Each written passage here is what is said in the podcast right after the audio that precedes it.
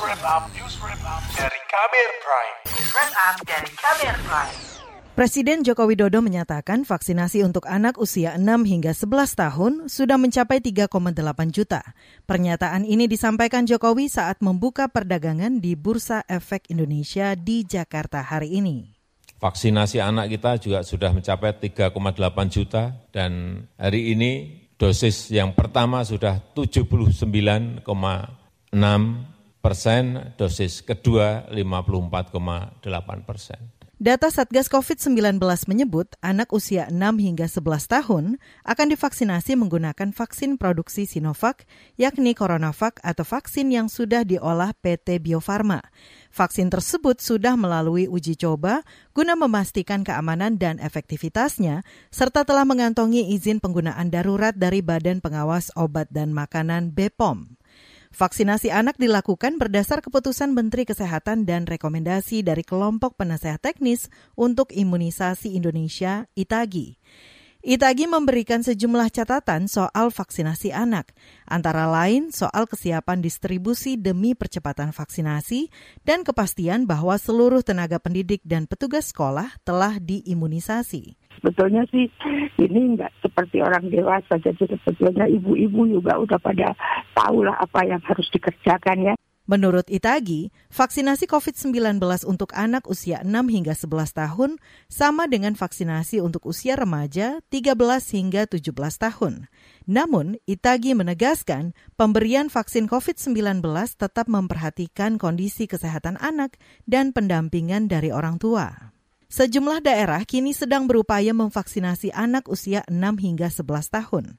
Apalagi, mulai hari ini, pemerintah mulai memperlakukan kebijakan pembelajaran tatap muka PTM 100% dengan sejumlah syarat, antara lain berada di wilayah PPKM level 1 dan 2.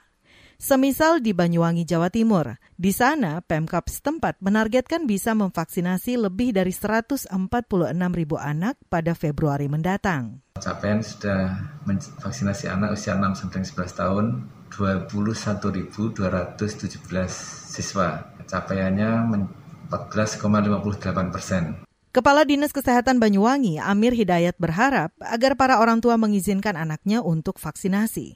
Di Jawa Tengah, Gubernur Ganjar Pranowo menargetkan vaksinasi untuk anak jalanan di wilayahnya. Ia mengklaim telah menyiapkan strategi khusus yang mohon maaf ya kalau dia tidak sekolah ini mesti kita siapkan. Nah, nanti kalau itu sudah ada, kan kita punya lima mobil vaksin, udah keliling. Nah, salah satu ide ini bagus dan ada komunitasnya kan. Mereka yang peduli pada anak-anak jalanan itu akan kita ajak. Proses vaksinasi anak tak semudah yang dibayangkan. Di Jombang, Jawa Timur, dua anak diduga meninggal usai divaksin COVID-19.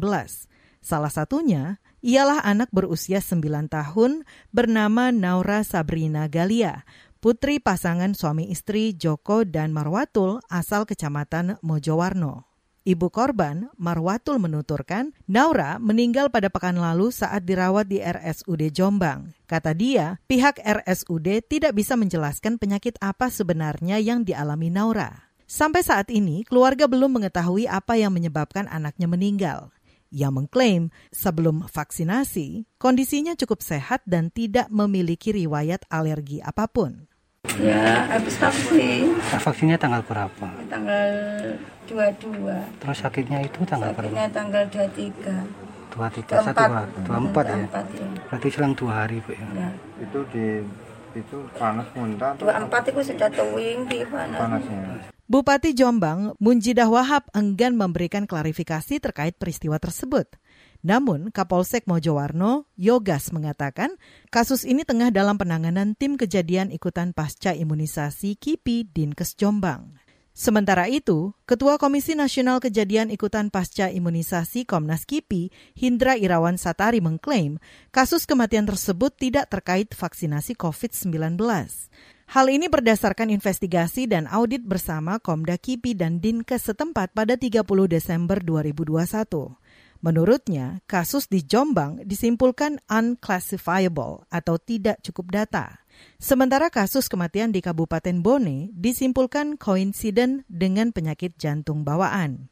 Juru bicara vaksinasi Kementerian Kesehatan, Siti Nadia Tarmizi mengatakan, pemerintah tengah fokus mengantisipasi terjadinya KIPI. Tercatat, sudah ada lebih dari 360 KIPI serius yang dilaporkan dari seluruh Indonesia. Karena itu, Kemenkes bekerja sama dengan Komnas KIPI di tingkat nasional dan Komda KIPI terus memantau dan memberikan edukasi kepada masyarakat. Demikian laporan khas KBR, saya Aika Renata. Kamu baru saja mendengarkan news wrap up dari Kabel Prime. Dengarkan terus kbrprime.id, podcast for curious mind.